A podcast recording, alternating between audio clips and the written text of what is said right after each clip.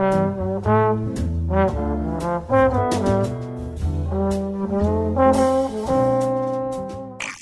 imagine that the intelligent people are the ones so intelligent that they don't even need or want to look intelligent anymore. Hi, welcome to Movie Butts. This is uh, Arnie Joe. This is Dane. Uh, I just uh, I just uh, read a quote about pretentiousness. I just found I just felt that it was kind of mildly appropriate for today's episode. Um, how you doing, Dane?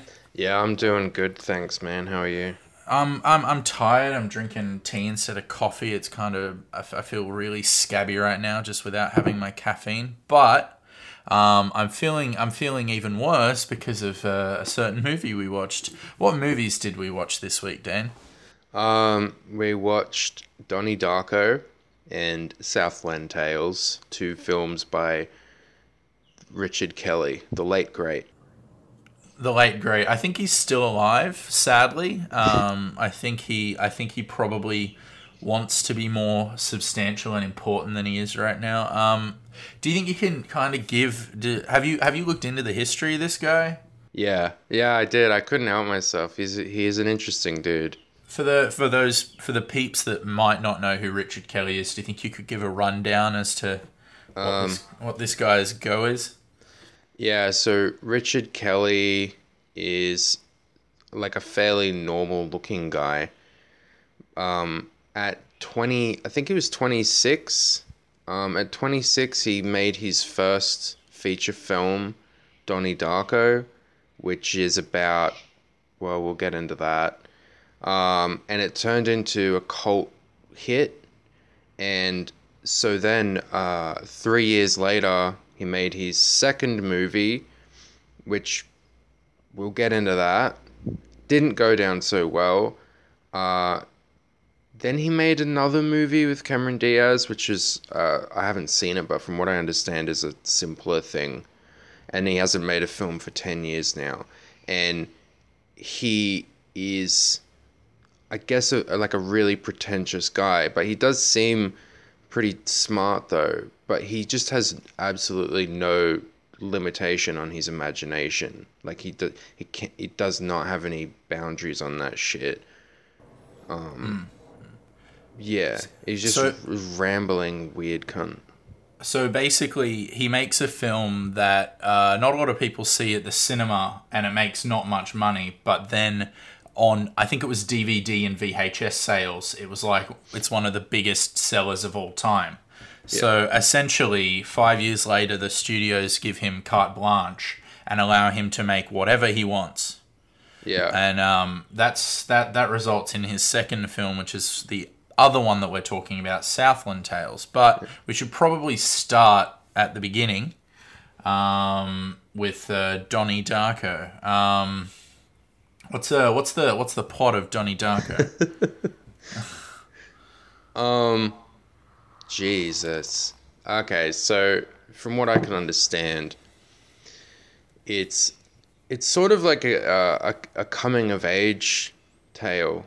Um, like it really does feel about like this this kid, what it's like to uh, be different and growing up in um, like an upper middle class private school type family type town um uh, but it's got like time travel and shit in it.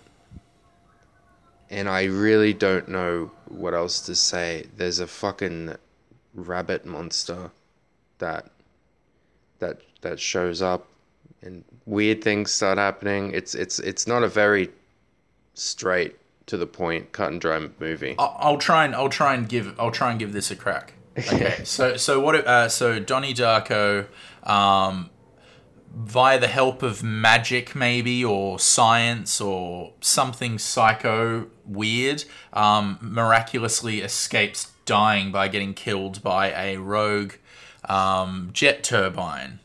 And when that happens, he is told that the world will end in about I think it's twenty days yeah 28 and- days the rest of the film takes place within the 28 days in which he knows are the last the world will have.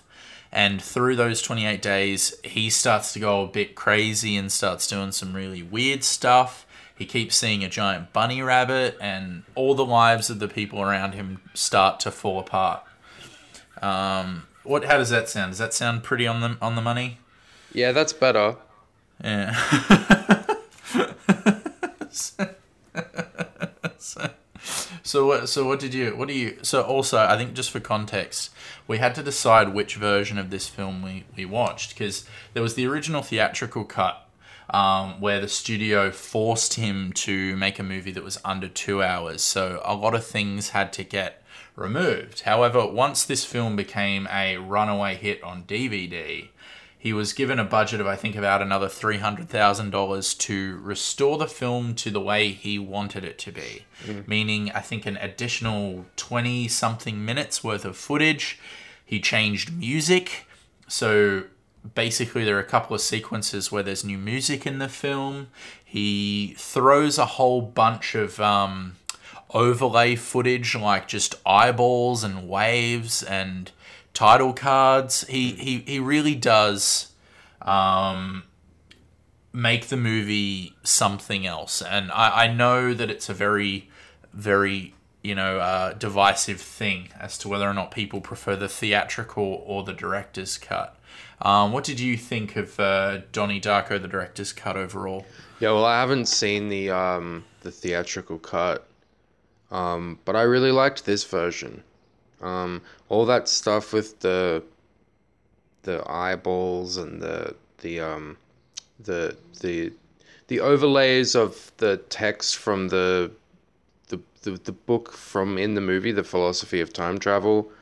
Uh, I think that helps to try to piece the narrative together. Um, yeah, and I liked it, and it was also um different as well. I remember just every time that that these passages from this made up book would would uh would show up, I'd think, man, this is creative. I like that he's just made this shit up, and he's like put this fucking you know passages from this book in there, and I could tell like he's trying to, you know, explain exactly what's going on, but you know, I- I, I think- still had I think- fucking idea. you don't you don't think that it's a bit on the nose you don't think that maybe being a bit more vague makes it more interesting I think it was vague enough, though. I, I mean, I certainly wouldn't say that this film is a bit on the nose. Still incredibly ambiguous. i think i think passages from a book explaining time travel in a movie where it could be about time travel or it could be about someone's mental state ongoing to be maybe a little bit obvious. Well, that is one thing, and that might be where it comes down to people's different opinions, is because throughout the first half of the film, I was wondering if this stuff was really happening or we were watching him um, develop some sort of schizophrenic disorder or whatever. yeah. Um, And then that's thrown out the window at the introduction of the book for me. Because Yeah. now there's this real physical thing that is explaining what's what's going on. So I was like, okay, so it so it is really happening. And that potentially throws out uh, an entire reason someone's enjoying the film because that could be like the fun mystery of it. It's like, So- is this shit really happening? And then halfway through, it's like, yeah, I can tell you right now that that's the reason I liked the film to begin with. So this was really weird watching this film because it was like seeing something that I quite liked, something that was ambiguous, something that was left up to interpretation. And I don't know, I like things being left up to interpretation sometimes. Mm. You you present me, you present an audience with a couple of things that they can digest and that they can ponder mm. and they can come to their own conclusions because that's what cinema is. No, you the author isn't the author isn't right. The author makes something and then the audience decides. But when you take something that is that you make that's I think enjoyed and lauded for being weird and being a bit different, and then you basically say, "Well, uh, this is what I meant. This is this is what you were meant to be thinking about the film." Um, I just found it kind of insulting, to be honest. Um, Do you think that that that he didn't maybe mean to have that happening in the first cut of the film? Because there'd be a lot of people watching it being like, "Oh, it's really good. It says a lot about mental illness." And uh, also, you, you you never really know if he's actually crazy or it's really happening. And from his perspective, he's like, I never meant for you to think that at all. I was just trying to tell my kooky ass science fiction time travel story.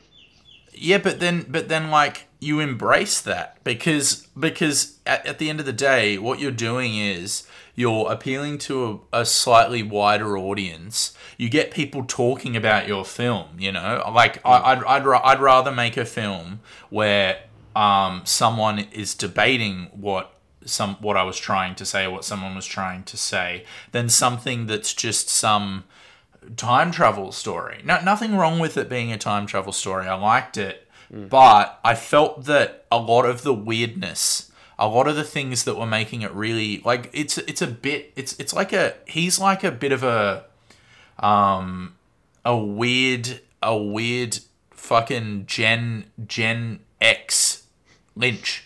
Like that that's what I got from the first cut of the film. It's a bit lynchy, it's a bit weird, it's a bit kooky. Yeah. And and it and it, and it relies on interpretation rather than uh, a set narrative. But that that that kind of got thrown out the door with the with the director's cut for me. Just Yeah, those I think those that- those fucking book passages like again we're just setting it up too much for it to be about that and you know i get if that's your intention man good but i think you've just kind of shot yourself in the foot and revealed that you're a bit of a hack Yeah, I wouldn't be surprised if he didn't know that anyone was seeing it that way because he's a very literal guy. So I, i think i think he i think he i think he could have i think this is the dude that reads all of his own reviews i think he's that guy you Oh, know right. Yeah, he, he would have.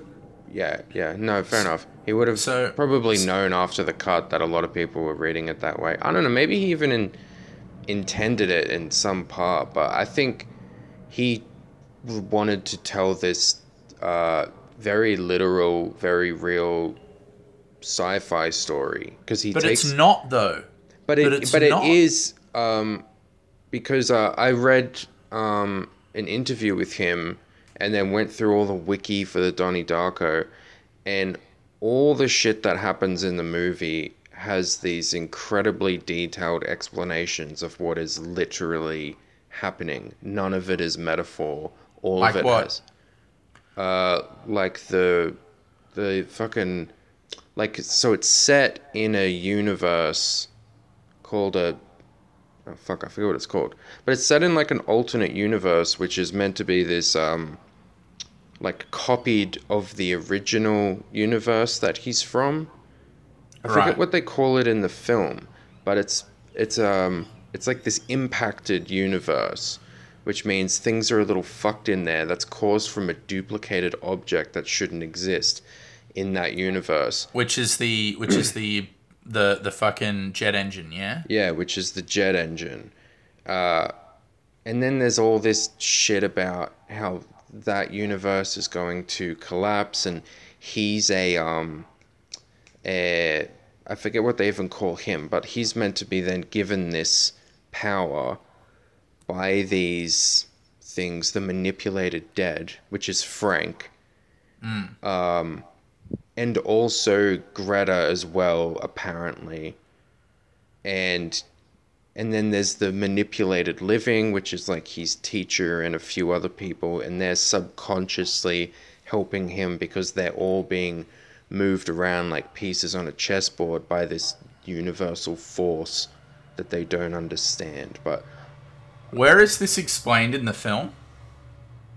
in those book passages, Oh right, yeah. I just I just turn off when I saw them. They took me out of the film. Yeah, because you're not watching the film he's making. You're watching the other film that I think he's accidentally making, which is a uh, uh, like a poignant story about uh, maybe like you know youth rebellion and adolescence, coming of It's age. a bit a bit like like a like a Lynch film, like you know, darkness creeping into the suburbs, sort of thing. You know. yeah. Yeah, I, I just I don't know. It just it was like it's like could you imagine just like watching a film and then just something else popping up and it's like ah what the what the and then you you you're just reminded that you're watching a film and that to me is a big no no. Like I don't like being reminded that I'm watching a film. I like to you know settle in and feel it. But then but then it's just like a fucking really shittily imposed crossfade to a book is appearing on my screen. When people are talking at times, there there are parts where there's scenes happening and the book appears. And it's just like, huh? Like why? What? Yeah, because I, don't got know. the sense that he was very desperately trying to explain the laws of this thing that's happening. But he's just not very good at it, and also it's too complicated. so, so so what you're saying is he left he left things up to the the ama- or he got forced to leave things out, which made something more left up to interpretation and that sort of thing. And then he gets it gets kind of successful, and he, he's probably resentful because it's not the film he intended to make. So because he's because it's become so successful, he now has the right to re-edit it. And what he does is he puts in snippets of a book so he can go, I'm smart, I'm smart, I'm smart, I'm smart, I'm smart. Is that what you're saying he did? No, no, no. I think he's more. I think he's uh more keen to, um, have these things explained. So when he had the opportunity to do the director's cut, he's like, "Oh, excellent! Now I can put these things in there to try to explain the laws of this world because I've been hearing some people are having problems. They think this is all meant to be a metaphor. No, it's very literal. Here, let me explain it by putting an actual fucking book." In the film for And, you to and read. it sucks. And it sucks. Right. It's fucking. It's fucking. Oh, I don't know. You again. You seem to like it, but from my perspective, it's very, very wank. And like this guy, his his ego, he's he's. I think he's. fi- I think he thinks he's Citizen Kane, like he's fucking Orson Welles. You know, oh, people didn't see it at the cinema, but it's you know, it's one of the greatest films of all time. So, you know, I, I'm gonna my ego's gonna get inflated, and I'm gonna throw all this weird shit over the fucking over the screen. You know, like I, I didn't have a problem with the eyes and the waves. Like that kind of felt a bit um weird and I like kooky, you know what I mean? Like I those bits I couldn't remember if they weren't in the original, which I think is kind of what you want from something like that, right? You don't want people to go, "Oh, was I don't remember that." You you kind of want people to just sit and watch the film, am I right? Uh, yeah. Yeah, I don't know. Um yeah, I mean, I didn't, I didn't get that. I didn't get that at all. I mean, I feel like he would probably be someone who is quite frustrating to talk to because he would come across as pretentious. But I didn't, because he is. I didn't read it as pretentious. Pretentious is trying to sh- like show off with your intelligence and you Yeah, pretending so you're what- more so what- intelligent so than what- you are. So what he does is he throws book passages into his own film Hmm. to show you that what he was doing was smart.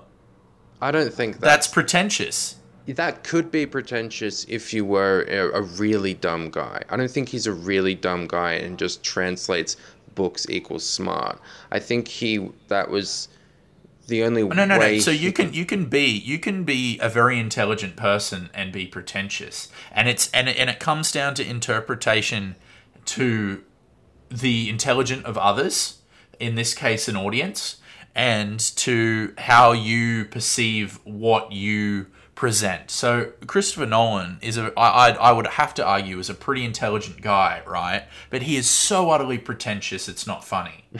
you know, like it, all of his concepts are really pretty simple to understand, but he keeps talking about them and presenting them in his films in ways that I think he thinks are helping fucking plebs understand his film. But all but all he's doing is just fucking like spoon feeding people that can fucking you know eat a souffle on their own. Yeah, I definitely um think Nolan is pretentious. It's just like see, I I align pretentiousness with smugness, and Hmm. this guy doesn't come across as smug to me. He comes across as like a very weird nerd. I think he's cripplingly insecure. The first thing you said about this guy when you when when we, you were describing him is you're like he's just an average guy, and I think he fucking hates that. I Yeah, think he's a very can't- normal looking guy. I think yeah, I think he can't stand that, so he's he's trying really hard, almost too hard, and like having like honest why what what for God's sake, like you you need you need you feel the need to explain to your audience by re-editing the movie something that was already popular, something that was already successful in its own way. Yeah, What you what you what you meant. because I don't know. he thinks that um, the success of the film and why people enjoy it is due to the science uh, alluded to in it, um, rather than the tone or the performance. I performances. think it's both. I think it's everything. I think that there's um like within within some of the dialogue you understand some of the time travel stuff. I think enough to get you by, particularly when he's talking to that guy, you know, the teacher. Yeah. And then and then like the, there's all the kookiness because the character a lot of the people don't act normal. Like um, they, they they they're a bit off and that adds to the to the strangeness of it you know and all these ingredients i think make make for a re- really interesting soup that that c- could could be could be a couple of things but of course you know like if if you dig enough and you watch it enough times his, his the, the real fans will be like no it's time travel you know you you know you, you you break it down it's about this and this and this. Let people find the film. Yeah. let people find the film and that's and that's i don't know this No, is- I agree not that that would definitely be the smarter and more responsible thing to do. the less insecure thing to do i think you Yeah, know? but the it, it, that would be like if Dan Aykroyd thought that everybody liked Ghostbusters not for the comedy but for the science in it, Mm. and it's like, nah, that stuff is just there to give things a bit of context. But this, totally yeah, this film has a really um, a a really mysterious, fun tone to it. Um, Hmm. it, it yeah, it reminded me a lot of um, David Lynch as well. I'm glad you brought that up because I was thinking of Mulholland Drive uh, a lot of the Hmm. Yeah. time I was watching Yeah. it. Um, it, with this film, but more his the follow up that we're gonna I think we're gonna have to talk about soon. But he, I can tell that he's a very big fan of one of my favorite authors. Have you heard of Philip K. Dick? Yeah, I can I he just he just reeks of Philip K. Dick. no, like, he loves he loves Philip K. Dick. like I I and honestly, I think he's one of the only people on the planet that re- that read Philip K. Dick's Exogenesis, which is his fucking million page Bible that he wrote, Mm. which is just the ramblings of someone who's going insane from taking too many amphetamines. I think that I think Richard Kelly read that and I don't know, like he I don't think he gets it, but that's more with Southland Tales. Um, what I I should I, I feel like I've just been shitting on a film that um I'm shitting on. Uh, I just got to make clear I'm shitting on the director's cut. Most of this film I fucking love. I love. Um, I I don't even mind that he changed the music in certain bits. I find I like I like INXS and Joy Division and stuff. Most of it is great, like the performances, the kookiness, the cinematography. Um, yeah, like I just gotta I just gotta make clear I do like this film, but all I can all I remember and all I was sitting thinking about before recording this was the fucking crap that he did to it. um, that's all that was sitting in my brain. I uh, for uh, Dane, I, I really rec I I'd, I need you to watch the original, and I, I I'd like I think I'd like for us to have a quick conversation about it once you've seen the original later on. Just because I'd, I'd like to see if that does affect your opinion of this. Yeah, well, because I, I I can imagine how it would change. It would be Hmm. more like um, a Lynch film then, because he operates in a lot of metaphors, Yeah, and things aren't meant to be taken so literally. yeah. But you but like less with Lynch, but with this, that I think you know he, he- he's in a unique position where people still could take it literally, but you've got to let them do that themselves. You know, you've got to let people make these decisions and unpack. You've got to you you can't you can't throw up signs saying this is what you want. Then that then that's just sh- being shit. You know, um, you've got to let people unpack it and find what you what you think they're you know. What, I, I read this um I read this interview that um someone did with him um well after Southland Tales came out. The, the interview is from 2013, and he talks with him for ages. And this guy uh, was is a, a fan of Southland Tales, yeah. and um, yeah, because it has a you know it's it has its own following, and um, the whole time he's he's he's he's talking to him, he's asking these questions, and realizes that he's getting let down every time Kelly has a, a literal answer to everything, because that film has you know a lot of weird, ambiguous shit in it, mm. and he realized in talking to him that that's why he liked it because of the, the, the mystery around it and that's why he liked Donnie Darko as well because it it comes with this feeling of uh, things being so mysterious and unexplained and that there So are are no you answers are you telling me that this guy who was interviewing him Yeah. stopped being a fan because he realized that Richard Kelly's a hack? No, he realized that Richard Kelly has has literal answers to to everything. He's like, no, the reason that this thing is there is because of this incredibly well thought out little. He's a, he's a sci-fi guy. He's, So he's so he's no, but like even if you're a sci-fi guy, you shouldn't need to to say all this stuff. If I if I if I no, yeah, ex- no, exactly. I think I think an artist should keep their mouth shut. One of my one of my Your favorite chance film- to express yourself is in your work, and then you don't talk about it. one of my favorite filmmakers is a guy named Robert Altman, and he said that in interviews, um, people would go, "Oh, um, in your in your film, ah, that, that there's red curtains in this scene, and um, do uh, do the what what does what why are they there?" And and Altman said, "I don't know. Why why do you think they're there?" And then hmm. the fucking person would go, "Oh, I think it's because it's the red represents that they're in the the twilight of their life and they're gonna die soon and all this stuff." And Altman would go, "That's exactly right. That's exactly what I meant." You know, like hmm. you've just got to let you've just got to let people fucking, you know. Well, I mean, especially if your shit's gonna be that So- ambiguous and you don't have and you you don't have a choice but for it to be ambiguous because it's just been so fucking ambitious. Um, but, but you know, I do appreciate the fact that he. This is why I don't mind this dude. I can tell you fucking can't stand him.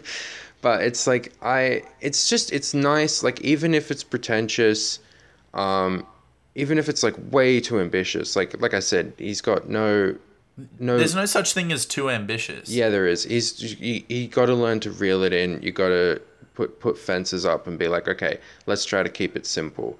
Because Southland Southland Tales especially is just fucking got way too much shit in it. He's just trying to create an entire other universe and then set a, a bunch of stories in it that uh, that we have to learn the rules of the universe to oh. understand and then he's mashing it with other universes and it's like bro step back calm down i appreciate the fact that this all makes some kind of sense in your head and you have like a proper law and logic for these things hmm. but it's it does not it makes shit less fun to engage with. That's very sounds very fun for you to do in your own head, but it makes the movie worse to watch. Hmm, hmm. Um, before before before we jump on to Southland Tales, I just I I, I just want to ask because you seem to be really positive with this. Uh, is there anything about Donnie Darko you didn't like?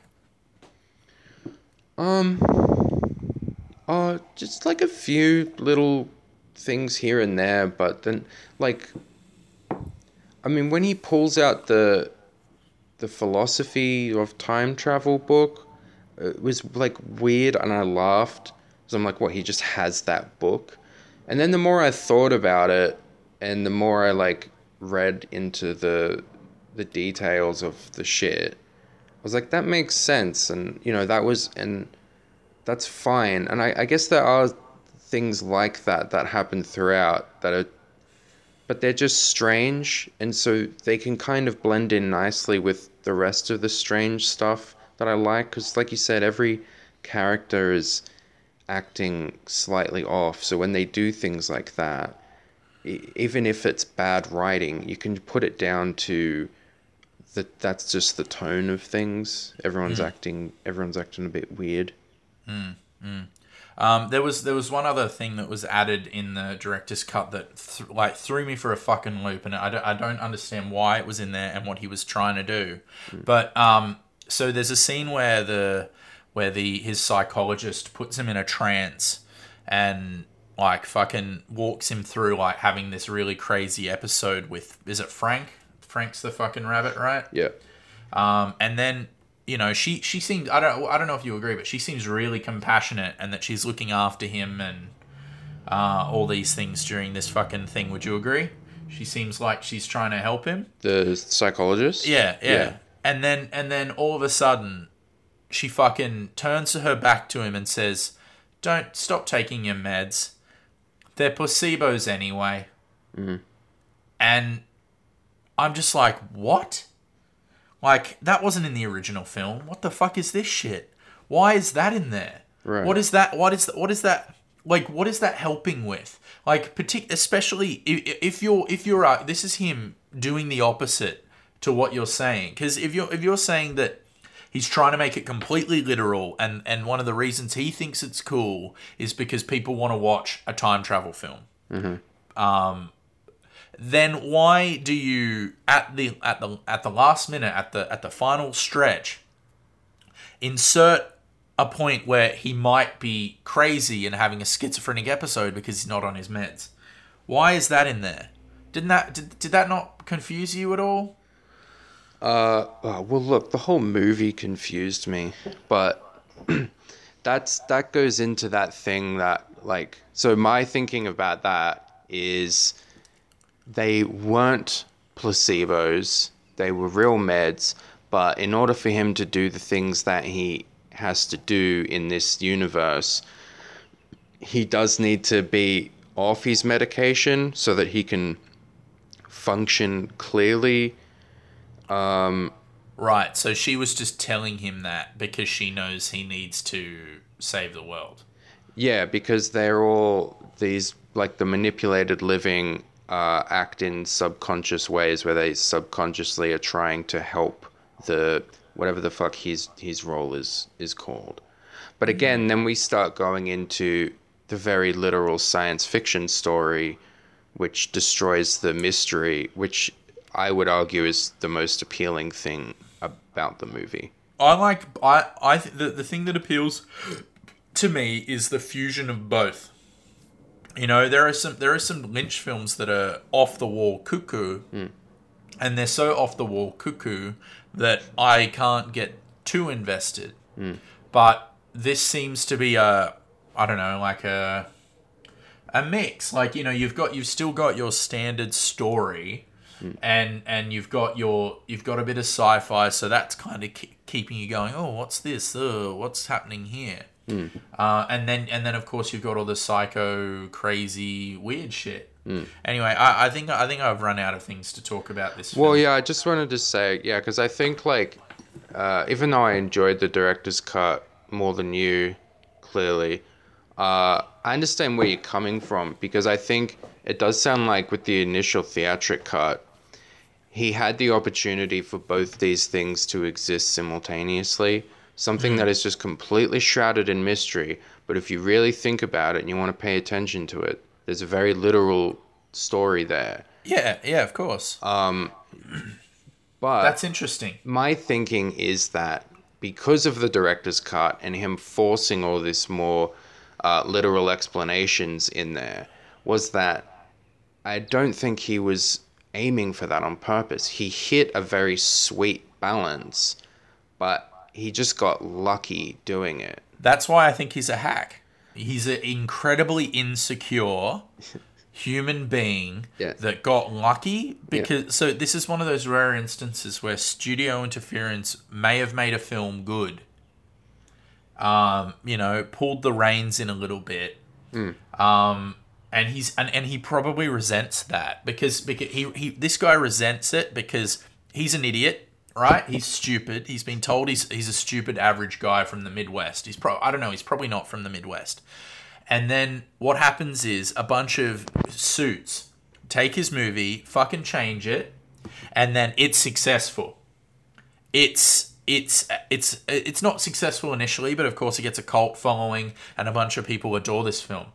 Of course that's gonna fucking rub him the wrong way, right? And that he needs he needs to because of his narcissistic nature or whatever you call it, his fucking super ego has been incredibly scarred by this. I've been thinking about this a lot. So he has to rectify it by making the film and being uh, being lauded and uh, you know uh, being loved for the film that he intended to make, which is some by the numbers, pretty pretty logic based, step by step um, time travel film, not this weird, kooky, bizarre film where you kind of you know what's happening because the plot isn't that difficult, but there's all these other layers and there's all this sense of foreboding.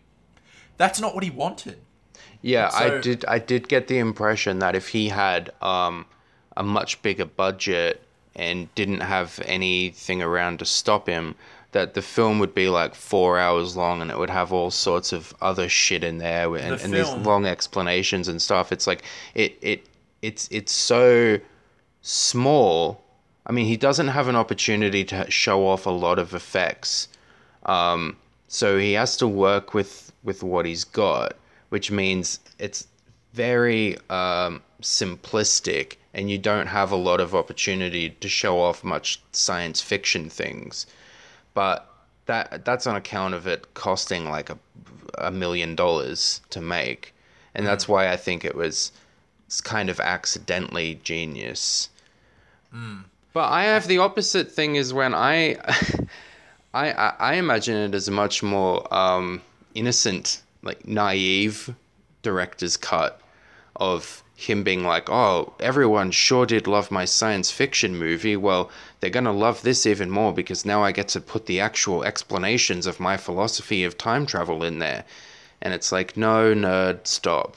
No one liked it for that reason. potato potato tomato tomato you know like i think it's the, the the results the same but i think yeah you're right i think the intent the intent kind of might change it a little bit i think I, I, I believe my perspective's just simply because of the film that he made next transition um uh, do you, yeah, do you have anything else you? Because I think we're, we're more unpacking Richard Kelly, which we can with the next film as well, rather than talking about Donnie Darko. Uh, are you cool if we move on to uh, Southland Tales? Yeah, yeah. Donnie Darko, good film.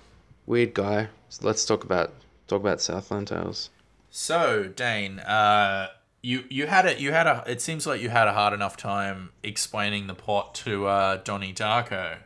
Um, well, now you're gonna have to now you're gonna have to really try hard because we're now talking about Southland Tales. Yeah. His his 2006 follow up. This comes within a year of him murdering his last film.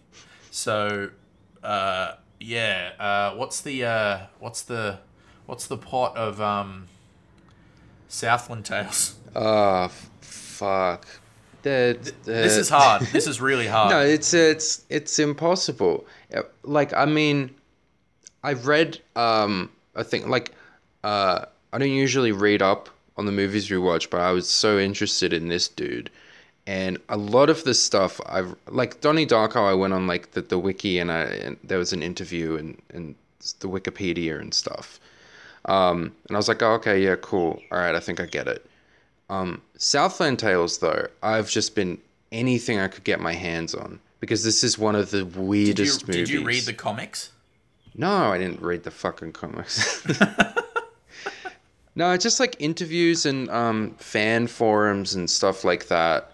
But so basically, the film is set at an alternate history of a future Um, it, well, it's 2008. The movie's set in 2008 in an The ultra- future. yeah, which was the future in 2005 whenever this came out.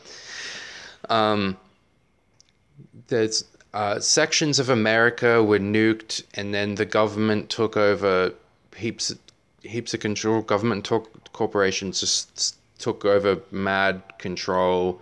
And World War Three started. The internet's been censored.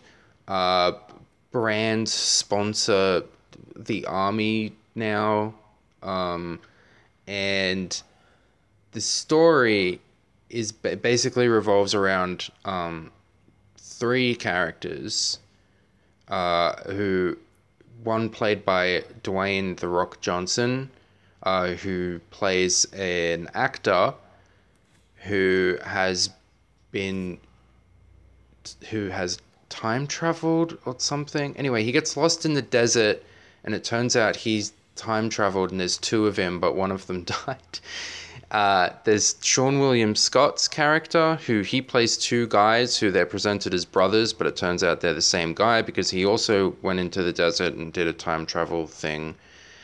Um, and Sarah Michelle Gellar plays a psychic porn star who, together with Dwayne Johnson, they're writing a script based on her visions, and it turns out to be accurately predicting the events of the film. And then they then then just like a bunch of stuff happens. That that that doesn't really it's not a story. It's like a series of vignettes that um, take place in this this world i don't think there's a story i i, I really think that that's true. Or if it is a story, it's like listening to someone who's really bad at telling stories and they take 40 minutes to tell a story that should take five minutes to tell and, and they tell it really badly and you're like, wait, wait, wait, hold up. Who's this person? What are you talking about? I don't know. Oh, I thought, who's that? I don't, I don't understand. And um, You're it- clearly not as smart as Richard Kelly. it's the most, it's very frustrating to sit through. Seeing see, seeing as you're um, uh, seeing as you're like a really big fan of um, of Richard Kelly, um, you're like his biggest fan. Uh, um, what would you? Yeah, how would you? Do you think any of this film works? Um, no, I don't. Like, I don't think it functions. The only the only credit I can give is that um, an awful lot of effort went into it. It's it's it's very um, it's very creative. I mean, he he he tries too hard. Yeah. Um, this is a try hard movie. This is a pretentious movie. This is him trying to do everything all at once. Um, but you know that that's okay sometimes because it's it you know it, it was just nice to see someone trying because I usually when we watch a bad movie my major criticism is that they are lazy and they're not trying at all. And so this guy's trying too hard and that's why it sucks. But I have to sort of be like well you know he's trying I can see he's he puts effort into I into can. this. I, I just. I, I just kept getting images right. So like again, um, both of us work in in film and with actors and such, and there are times where you have to sometimes explain something to an actor for them to kind of understand what the scene is and all these things. I can just. I can just. I can just see him, his his little average pudgy face, just staring up at this fucking six four rock, the Rock, the fucking, you know, fucking eight time world champion, the Rock. Yeah. And try and explaining a scene to the Rock, and the Rock just nodding, being like, "Yeah, I get it. Yeah, I get it," and not getting it at all. Yeah, no, him, yeah, using terms like uh, quantum engineering. Yeah, Johnson. and and you know like again i don't think i think the rock is relatively intelligent he's somehow carved himself a pretty successful career and is making a lot of money so i don't think he's stupid but i don't think he um really cares about um fucking gobbledygook, you know, like Yeah. like fucking esoteric pseudoscience bullshit. Um, I don't think The Rock is that kind of intelligent. Um, I I fucking loathed, loathed this film. I I honestly I couldn't even give him credit for um, trying something because honest to goodness, sometimes you need to look in a fucking mirror and and realize that um, that you know like who is this for? Who is this film for? Yeah, I don't think he thinks about th- that. I think it's just like, uh, again, this is why I give it some credit because I think he's just trying to make something weird. Like he's he's just trying to come up with a really complicated, crazy universe, uh, which he did, but it's not fun to watch. It's not it's not particularly entertaining some of it's entertaining in a way, but I think just because of the sheer bizarreness of it. I don't know. I, I found the jokes because because Donnie Darko has some pretty funny moments. Am I right? Like it can be. It, it made me laugh at times. Yeah, it has then- Donnie Darko has a very dry wit to it. And this film, like the you know like the opening of it, like it just it just starts with a bunch of screens and like you're not really given context as to where you are and what's going. Like you're you're, you're told these things, but you don't see it. Yeah. And and and like that that to me was incredibly infuriating because I want to just I want to I give me give me some because I know he's smarter than me clearly. He's clearly smarter than me. And he and you know he needs uh, me to know that because he needs me to be on the back foot the whole fucking time. That's what he wants. But with that beginning it's just you know you hear Tim Justin Timberlake's voice who in the grand scheme of things, so the, the narrator of this film is a pointless character. He serves no purpose in this film whatsoever, apart from to sing a killer's song and a dance montage. That's the only reason he's in. And then he's just sitting, and then the, the, the, the fucking perspective of the movie, 70% of the time, is from Justin Timberlake sitting on a fucking Gatling gun, looking at the events of the film, like an um, like a fucking like a like God from above. Did it, it, I? I just didn't get it. Um, I, I well, I got it in the sense that I, like, I I understood that it was shit, you know, and that that, that, that there was nothing else more to get. But Jesus, like the why I, I realized after watching the director's cut i'm like oh okay i wonder wonder what you know so, like I, I watched this when it came out I- i'm, I'm fucking rambling now because i'm just really upset but um but he he puts a bunch of shit on the screen. Like and i don't mean like the movie. I mean like on top of the film he puts a bunch of shit hmm. like fucking overlayers and like that it made me want to vomit you know? Like i wanted to vomit because i'm like trying to watch a film. You know like with jj abrams and lens flares? Yeah. it's like that but just fucking really tacky computer generated layers of shit. Yeah. You know what I found really strange What? is that this this film had a budget something like 17 times more than Donnie Darko and Yeah. it looks cheaper. yeah It looks cheap. I think he's, but he's trying to make uh, an incredibly huge film.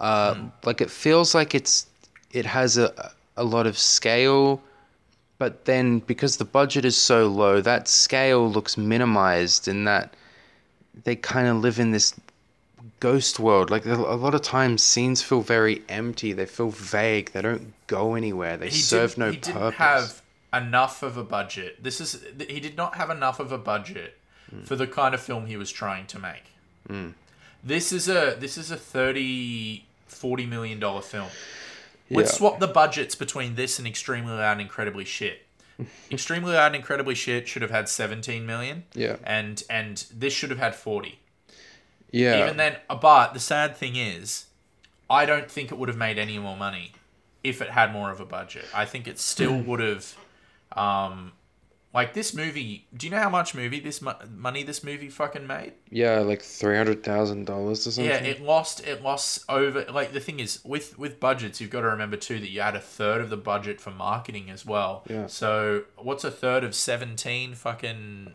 like six or something? Five? I don't know.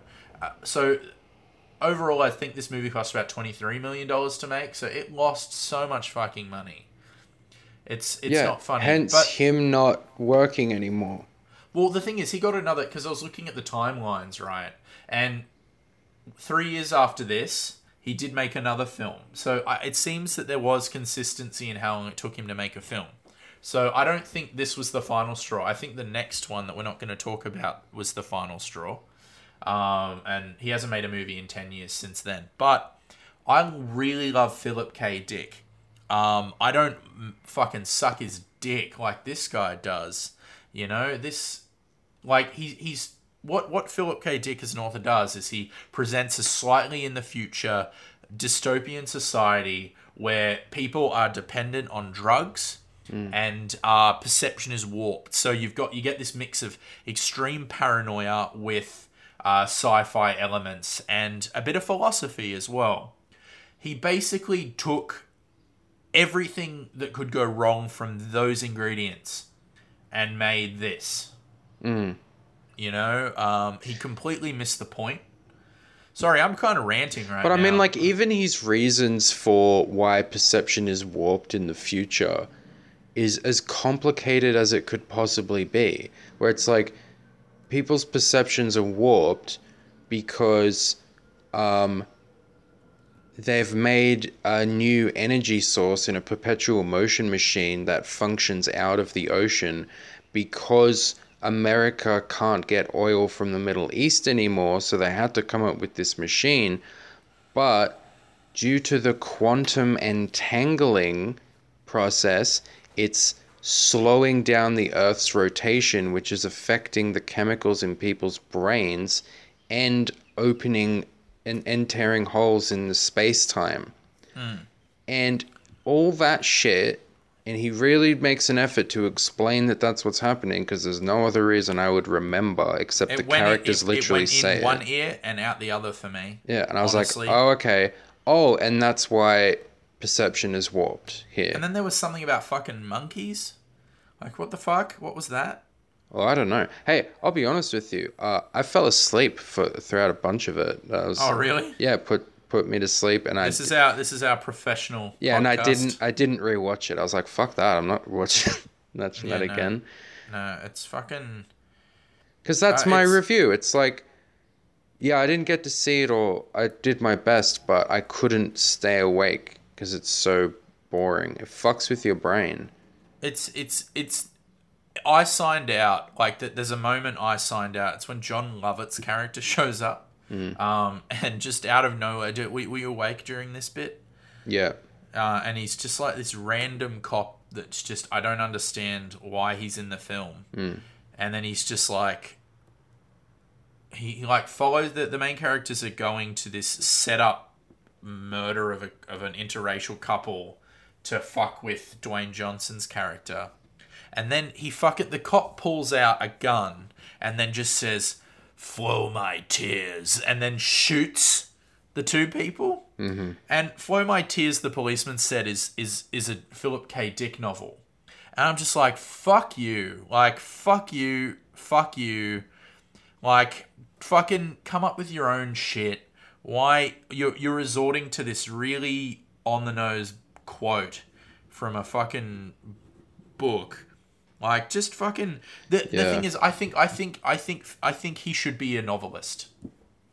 I think this. I think Richard Kelly should write books. Um. Yeah. Yeah. Yeah. Probably. I don't think he should make movies. I think this. Well, he's I- not. So don't worry. He's not Yeah, making he's not any making more films. movies. Oh, he's not. But I think he should have. I think this could have been a book, and I think this could have found an audience with a book.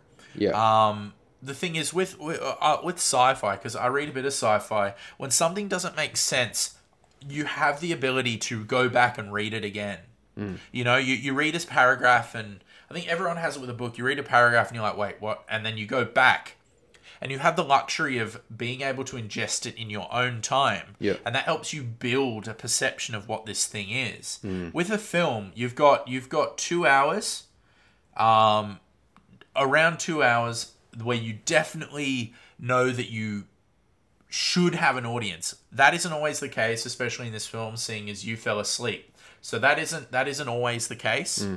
But you've only got a certain amount. You've got only got a certain window where you can get all these things across, and where people are going to be, where you know they're going to be thinking about the film. Yeah, know? exactly. It was like somebody trying to cram uh, like 12 episodes of a series into one film. Yeah, and and that's why I think it's a it, it works. It could have been a book, you know. Um, the, the the the the nature of it, the dialogue, the the the, the dialogue was so not real. Like no one spoke in this. No one in this movie sounded like a real person and and and I, I find and sometimes that happens with books like that you know that there are some there are some books where the where the where the dialogue sounds super realistic uh, and then there are other ones where it doesn't but you kind of you can you can kind of interpret it and play with it in your brain because it's it's your your you can add your own voice to it you know? But when when you apply that to Seann William Scott fucking Stifler it doesn't really work you know? Yeah, um, yeah, because there's there is um for for fans of it, the dialogue is um a huge draw to them. If you go into the IMDb, there's just a huge quote section quoting all these characters, like the strange lines that they throw out there. do you wanna do you wanna fuck or watch TV? That's, uh, that's just one of them that I Yeah. remembered from the film. But the thing is, is that um, dialogue like that can be quite good in written form Yeah. because your brain can can put the necessary emphasis on it. It's it it just sounds it, it's just different when you're reading it. But then when you have an actor who is clearly second guessing their choices while they're trying to deliver this strange dialogue, like everyone in this movie just looked uncomfortable with with speaking these lines.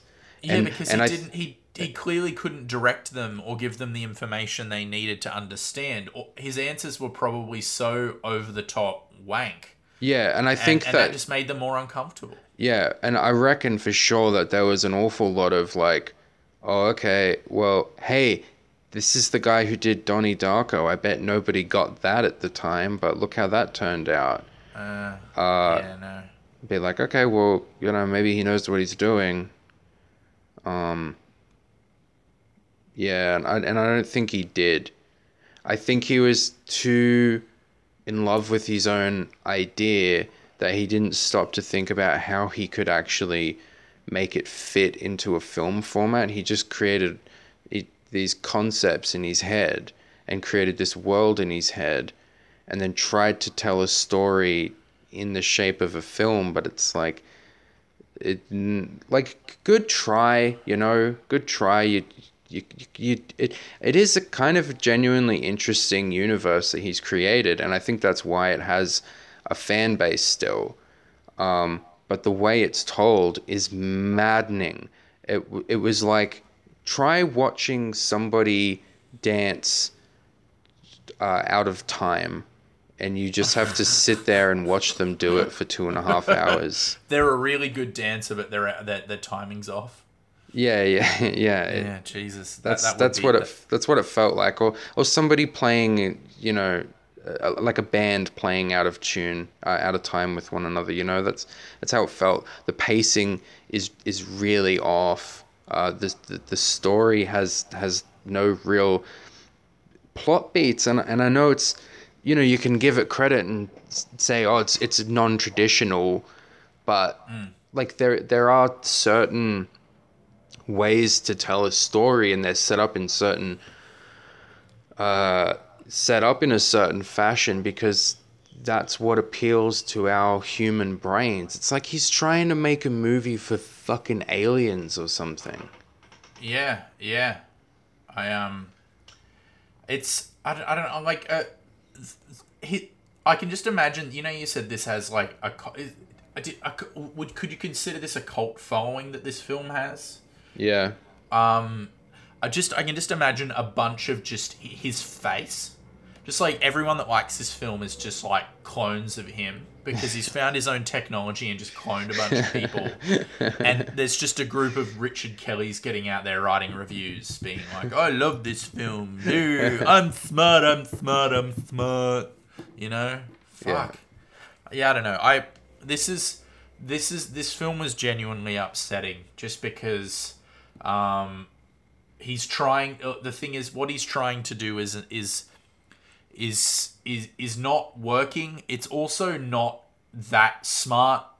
It's not it's he thinks he's so clever. Like i just don't i just don't understand how he how he thought how he goes from donnie darko to this. Actually i do because there's a real clear step in this direction and that's the fucking donnie darko director's cut. Um No, yeah, well, I think that Donnie Darko was um, a lot of luck. It's it's the same thing with um, like Kevin Smith, who I I spent too long defending because I was like, no, but Clerks right. That that shit's good, and it's like, no, Kevin Smith doesn't understand why that movie works. He he he he. It was an accident, and I think that um, Richard Kelly's a bit the same in that it's an accident. He, he, he accidentally made a, a really good movie, and the, the parts about it that that work were not what he was anticipating people would actually enjoy.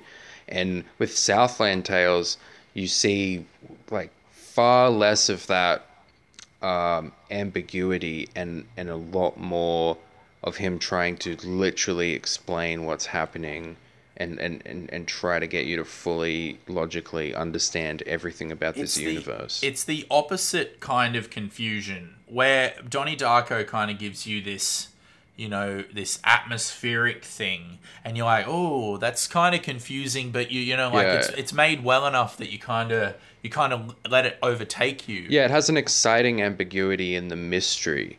This is the, this is confusing because it's stupid. It's ambiguous because I don't understand what's going on. Like I don't even know who the fucking characters are. I'm like, wait, who's this person? Why is he talking to her like she's important? This is the first time we've seen her, and I go onto the fan page. It's like, um, well, if you read the prequel comics, or well, you know, if you read the article that was an interview with Richard Kelly, you'd understand that he Yeah, explained should who she is and have to read Yeah, the fucking comic books to understand Yeah. what film. I, I should go to the cinema and see a movie. You know, I shouldn't have to read fucking comic books. Yeah. I mean, you can take. Um, I mean, he showed he could like that. You can do it in Donnie Darko. Um, That I actually think it's admirable to create um, a very literal world and present it in a in an ambiguous way and that creates an an air of mystery around it. And i think that's what he did with donnie darko against his own will but it worked. You know and then here's where i Yeah. think that you're right. And then he was too proud to admit that what worked was it, it worked in a way that he didn't want it to and now we get to see southland tales And he resents that. He resented that. yeah, yeah, because he wanted to be right the first time. And I'd be like, oh, this is actually a- an interesting way you could do it. Yeah, I'm I'm I'm tempted to watch The Box, which is his first fi- third film, just to kind of um Yeah. see where this where this story ends. I guess. I suspect that that'll be a bit simpler because um, that's based on someone else's story. Yeah. And sounds like a pretty simple one, but you know, he'll probably find a way to fuck it up and overcomplicate it. Like, um, if I remember, it's based on a fucking Twilight Zone segment, and those things are like 15 minutes, aren't they? yeah. So he's turned a 15 minute short into a two hour film. Yeah, and the the box reeks of um director for hire to me. Well, he's probably it's probably the only thing he could fucking get. Yeah. You know, um, that's yeah, that's it's kind of kind of sad. But he, I, I honestly, I think the only person he can blame is himself. Um, you know, you get you get the keys to the kingdom, and you and you make Southland Tales. Um, yeah, that's gonna really fuck your career. You know. Mm. Just yeah. take your time. Work. Make your sophomore. Your everyone's sophomore effort, whether it be a book, whether it be a film, whether it be fucking an album. That's always the make or break moment with careers, you know, because some something miraculous can happen the first time, and it's and it's trying to replicate that that can be hard. Um, and yeah, he fucked it up. He fucked it hard, you know, like really hard. He he didn't know what he was doing, and he he just made this really. Oh, do you know what's? Uh, I, I feel like uh, uh, uh, just quickly if um if there are any if anyone finds this because they're a fan of Southland Tales, um, email us at murphyhouseproductions at gmail.com giving your uh, understanding and interpretation of this movie because that would be greatly appreciated. Um, we'll give it a read because I want to know I want to know more. the plot, uh, the plot of the film is uh, is hotly debated amongst the fan base. Oh, really? Yeah.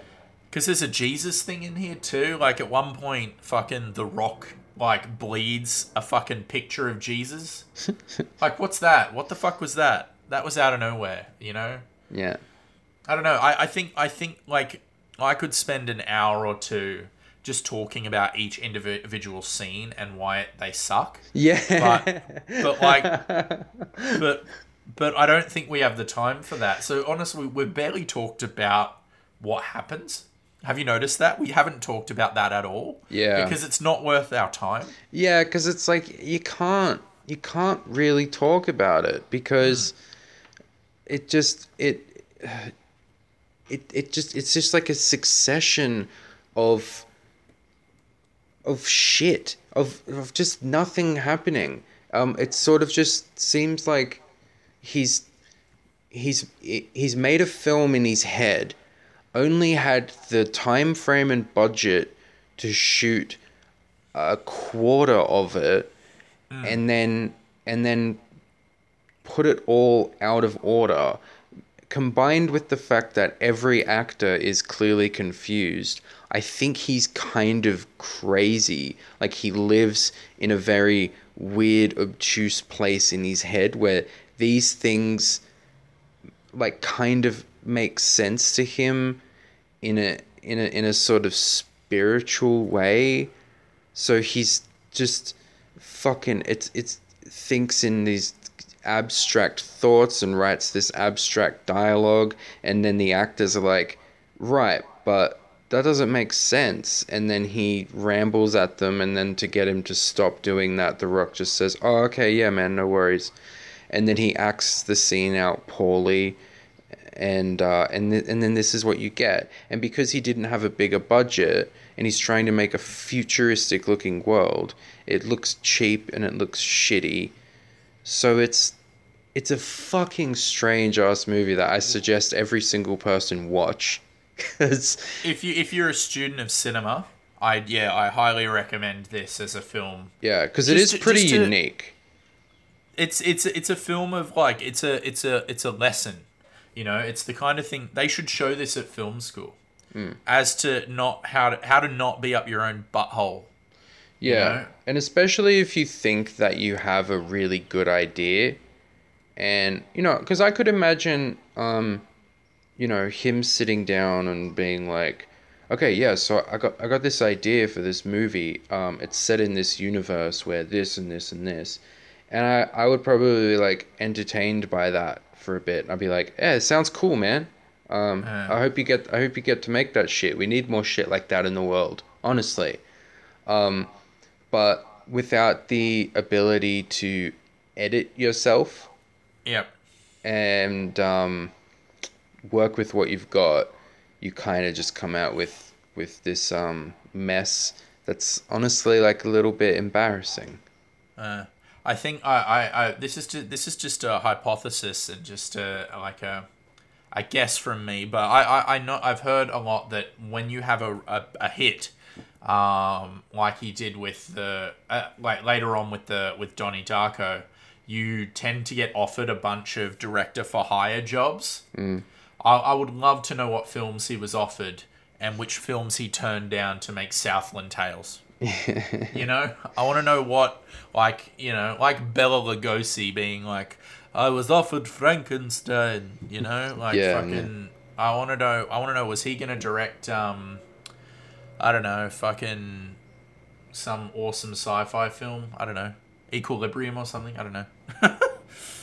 anyway, um, I yeah. I think I think we should wrap this up now. I, I, I I'm just I'm getting a headache. I need to go and take some Nurofen or something from talking about this film. Um, what fart ratings would you give these two movies, Dane? Uh, nine farts for Donnie Darko. Nine farts. Nine Yep. farts for Donnie Darko and uh, four farts for Southland Tales. Four farts. Yeah. Oh wow. Well, I can enjoy it. I can, I can appreciate it in a very um, cynical way. I guess Right. it's like, hey, this is terrible, but at least it's uniquely bad. I, again, I watching it. All I just saw was him trying to be Philip K. Dick. So to me, it wasn't even that original, to be honest. Um, for me, I give the director's cut of Johnny Darko four stars. Um, four farts. Sorry, not stars. Jesus Christ, Joe, get it right. Farts. Nice branding, Joe. Yeah, four. I give four farts to the director's cut of Donnie Darko. I give the original cut seven farts. Yeah. Um, and Southland Tales, I give one and a half farts, just because it doesn't. Deserve Why the any- half? Why the half? because because I like The Rock. You know. yeah, I, I, he's alright. I, you know, he's not the best actor, but I he's smart enough to know. The, apart from this film where he's playing, I don't know what he's playing in this film. Like, I don't. He doesn't know. He has no idea. Richard, on- the only person that will ever know is Richard Kelly. Yeah. Um, and and the people that think they know are debating with someone online who thinks something else. Um, I don't know. The Rock, The Rock, um, tends to know what kind of films he he fits in, and he plays those roles. Well, these Um, were like uh, this was uh, early days when uh, This is the this is- posters still said Dwayne the Rock Johnson. Yeah, so this um this was in the era just because I'm a bit of a, a wrestling mark. Uh, until 2009, um, WWE still had input on him getting roles. So I wonder if I wonder if WWE helped him get this film. uh, I hope not. Um, but anyway, yeah, one and a half farts because I like The Rock. Wasn't Uh, it weird to see the Rock, uh, like how he looks skinny in this movie? Yeah, like I, I think it's really bizarre that he got bigger when he left wrestling. Like he he he he was not he was he's always been a solid unit, but like he got bigger when he quit wrestling. That doesn't make sense. No, he's a Shouldn't big dude, but yeah, you you look at him um, in this movie and his earlier movies, and he looks and his like wrestling career, in his, he was not big during wrestling. He was about this size. which is a, still a very big dude, but he looks Yeah. small compared to the fucking strange tank he is now. I don't. Yeah, I just. I, I'd love to know why. Like, maybe he like read some um, read some fucking um, what are they called? You know, the scorecard test screening cards, and they're like, "Isn't he a wrestler? Shouldn't he be bigger?" And then he's like, "Okay, then," and then just got fucking jacked to the shit. Yeah, he's the most jacked man on the planet. He's pretty jacked. So big. Um, he's so big. Um, uh, so I'm, I think I have to suggest uh, what we watch um, next week. Um, it's it's coming up to the Christmas season, so um, I'm thinking we watch. Uh, I, I do some math and we watch some Die Hard films. Oh, cool, cool, cool. Yeah. So um, Well, I already know what we're gonna be watching.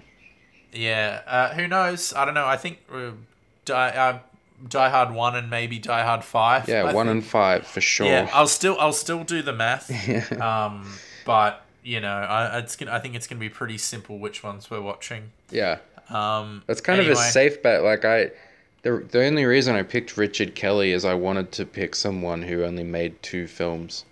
And then you realized he made three. Yeah, but I knew it was I knew it was gonna be um, Southland Tales and Donnie Darko. Uh, anyway, uh, this has been the Movie Butts podcast. Uh, thank you for listening. Thank you.